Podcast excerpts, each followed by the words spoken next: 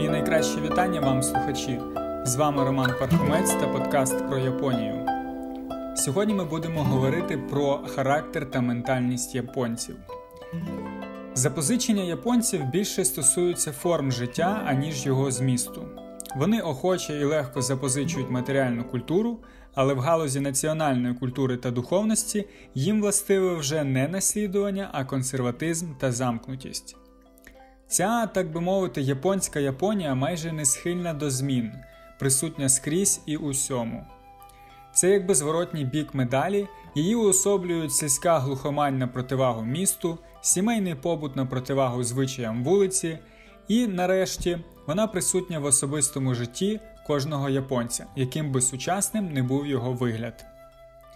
Молодий японець може йти проти правил старовини, орієнтуватися на всілякі новинки зарубіжної моди, але після 40 років, як правило, починає повертатися до звичаїв та правил своїх предків. Ось чому вивести формулу сучасної Японії через кількісне співвідношення сьогоднішнього і вчорашнього дня в її зовнішності практично неможливо.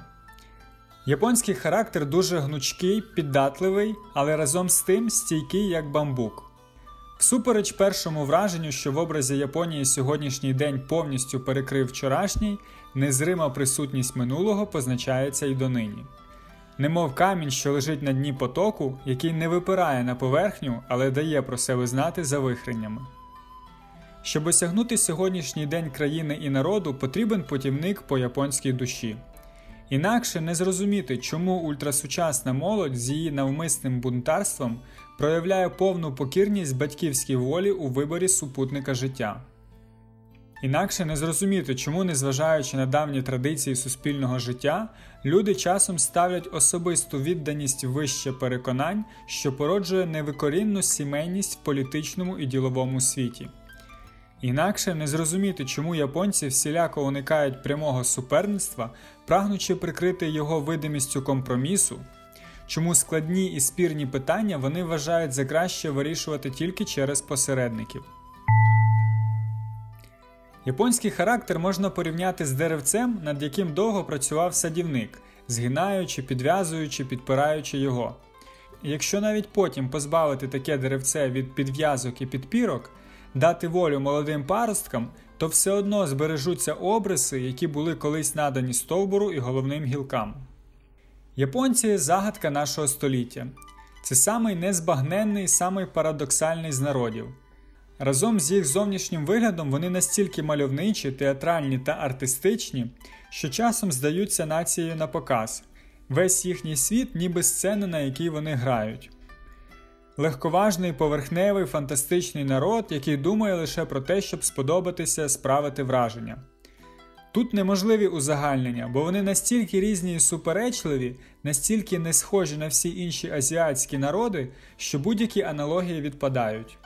Це натури чуйні, живі, артистичні і в той же час незворушні та примітивні, кмітливі, глибокі, совісні і непрактичні та поверхневі, байдужі, найстриманіші, мовчазні, манірні і ексцентричні, балакучі й грайливі. У той час, як історія оголошує їх агресивними, жорстокими, мстивими, досвід показує їх поступливими, добрими, м'якими. У той самий час, коли складалася вишукана витонченість чайного обряду, була і ні з чим не зрівнянна жорстокість. Ті самі люди, які провели половину життя в розміреному спогляданні, складанні віршів і в насолоді мистецтвом, присвятили іншу половину розрубуванням своїх ворогів на шматки і милуванням обрядом харакірі. Є дві приховані пружини, які рухають складним механізмом поведінки японців. Перша з них це борг вдячності, а друга борг честі. Протягом усієї японської історії люди рубали чужі голови і розпорювали власні животи в ім'я гірі або боргу честі. І хоча самураї з їх звичаєм здійснювати харакірі збереглися лише в кінофільмах, поняття гірі, як і раніше, незримо присутнє у вчинках сучасних японців.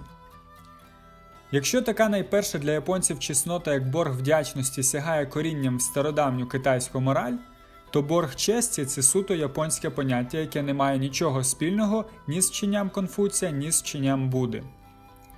Розкрити зміст гірі складно, бо навіть самі японці не можуть дати йому достатньо ясного тлумачення. Гірі це якась моральна необхідність, що змушує людину робити щось часом проти власного бажання чи всупереч власній вигоді та волі.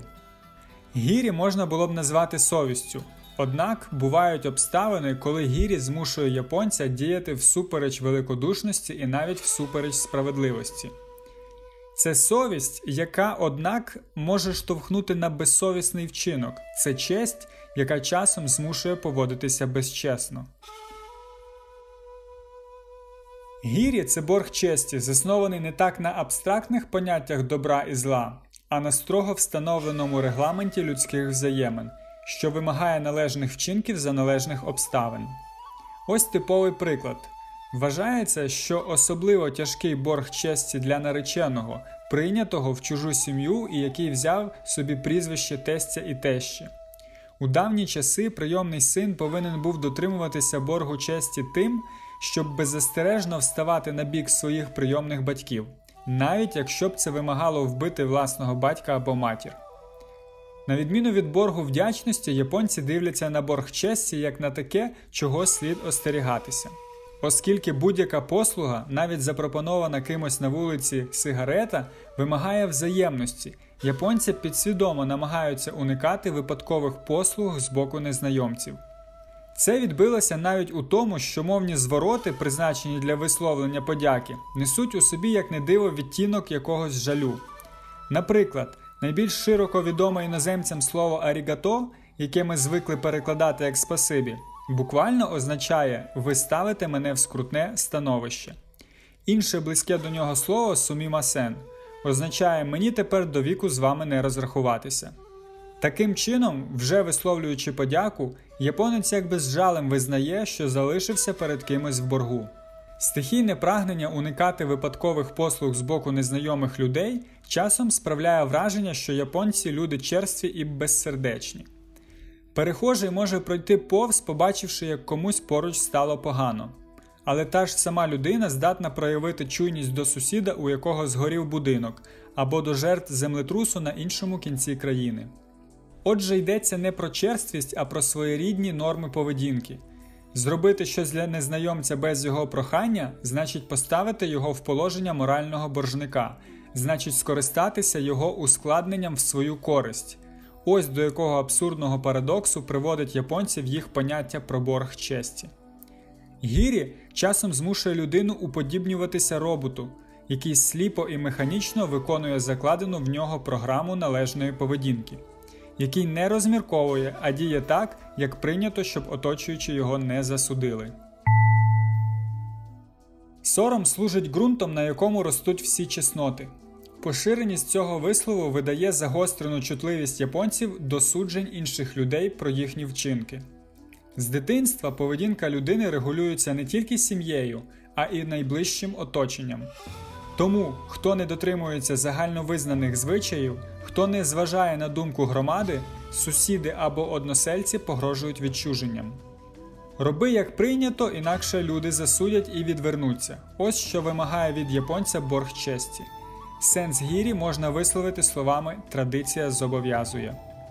Гірі або борг честі проявляється, по-перше, по відношенню до оточуючих як різновид нашого поняття совість а по-друге, по відношенню до самого себе, до власної репутації, що багато в чому відповідає тому, що ми називаємо самолюбством або самооцінкою, власним его. Невірно вважати, що одна сторона цієї чесноти вимагає від людини бути вдячним, а інша мстивим. Борг честі по відношенню до самого себе аж ніяк не обмежується необхідністю мстити за завдану образу.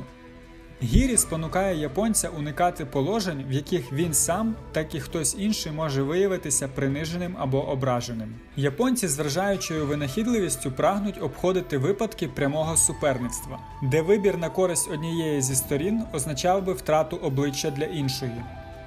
Саме взаємний страх втратити обличчя народжує потребу в третій особі, тобто в посереднику, без якого японці не уявляють собі ніяких переговорів починаючи від сватання і закінчуючи укладанням торгової угоди. Під час сватання вважається дуже важливим так обставити першу зустріч нареченого і нареченої, щоб в разі відмови будь-якої зі сторін не принизити іншу. Тому такі оглядини найчастіше влаштовуються як нібито випадкова зустріч в якомусь громадському місці, наприклад, на щорічній виставці хризантем або під час милування весняним цвітінням вишень в якомусь парку. Саме через таке уявлення про втрату обличчя японці вважають правилом ніколи не говорити людині чогось, що стосується його професійних помилок.